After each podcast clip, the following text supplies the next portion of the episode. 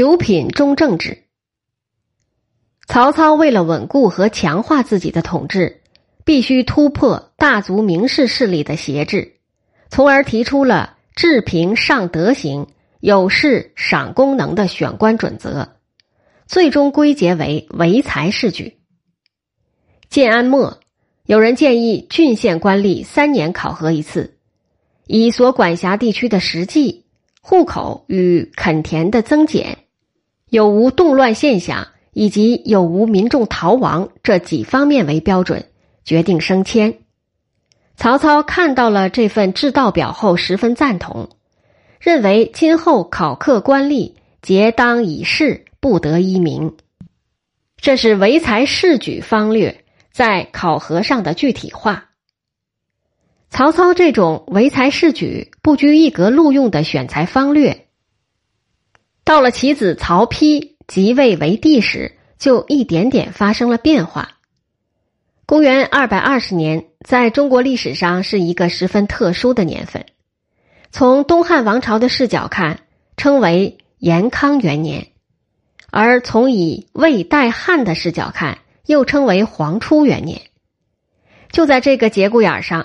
曹丕的心腹之臣陈群提出了九品官人法，标志着九品中正制的出笼。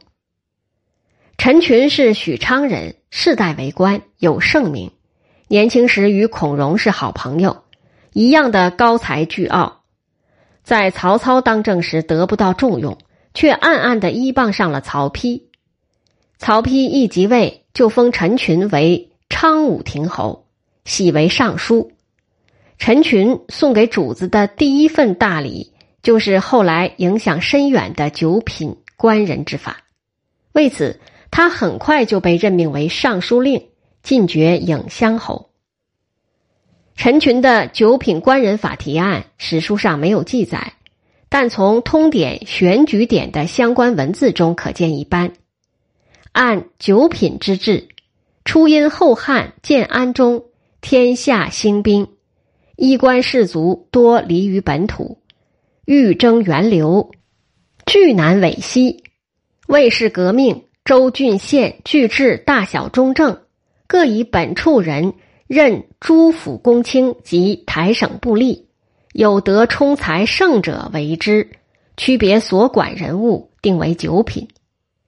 这段话透出了这样一些信息：首先，九品中正制的推行。在推行者看来，是一次用人制度上的革命。此举要革谁的命呢？当然是革唯才是举的命了。九品中正制的产生，标志着用人制度上的一种大变革。其次，十分明确的是，这种制度就是为在大动乱中离于本土的衣冠士族服务的。何为衣冠士族？这里说的衣冠是衣冠楚楚的省略语，在那个时代，谁能衣冠楚楚呢？当然是有身份的人了。传世的夫妻对坐图中，那对夫妻的身份就是大家士族。士族亦称士族、士族和高门，这三个氏分别是：第一个氏族是世人的氏，第二个氏族是世界的士。第三个氏族是权势的氏，士族亦称氏族、氏族、高门，即指那些世事为官、有权有势、住在高门大宅里的人。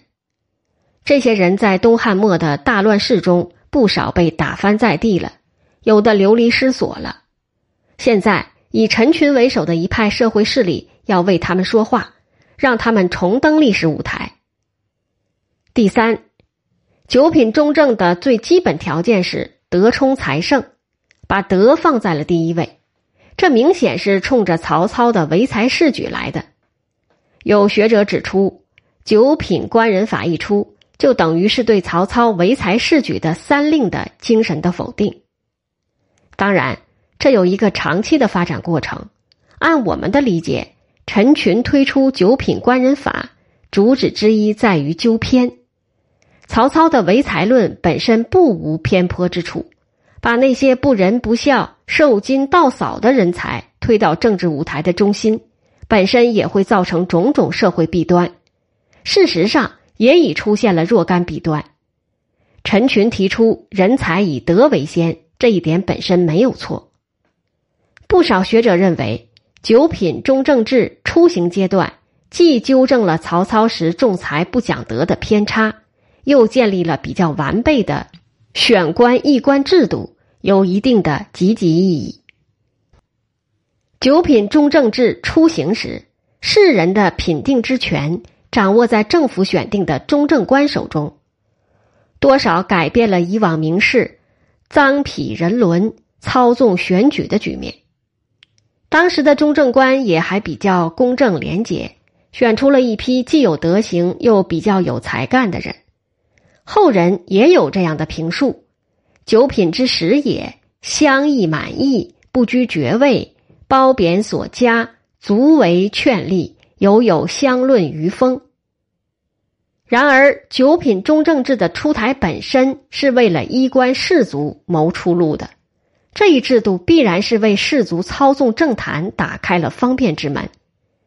不久，中正一职为各地在京做官的世家所把持，而九品制所品评出来的人物，其高品都为世家高门所独占。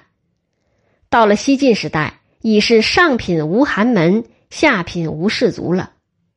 这当然是后话了，而曹丕所重视的世家名门中有一个人叫司马懿，他被重用到大权独揽，最终导致了曹魏政权的覆灭和西晋的建立。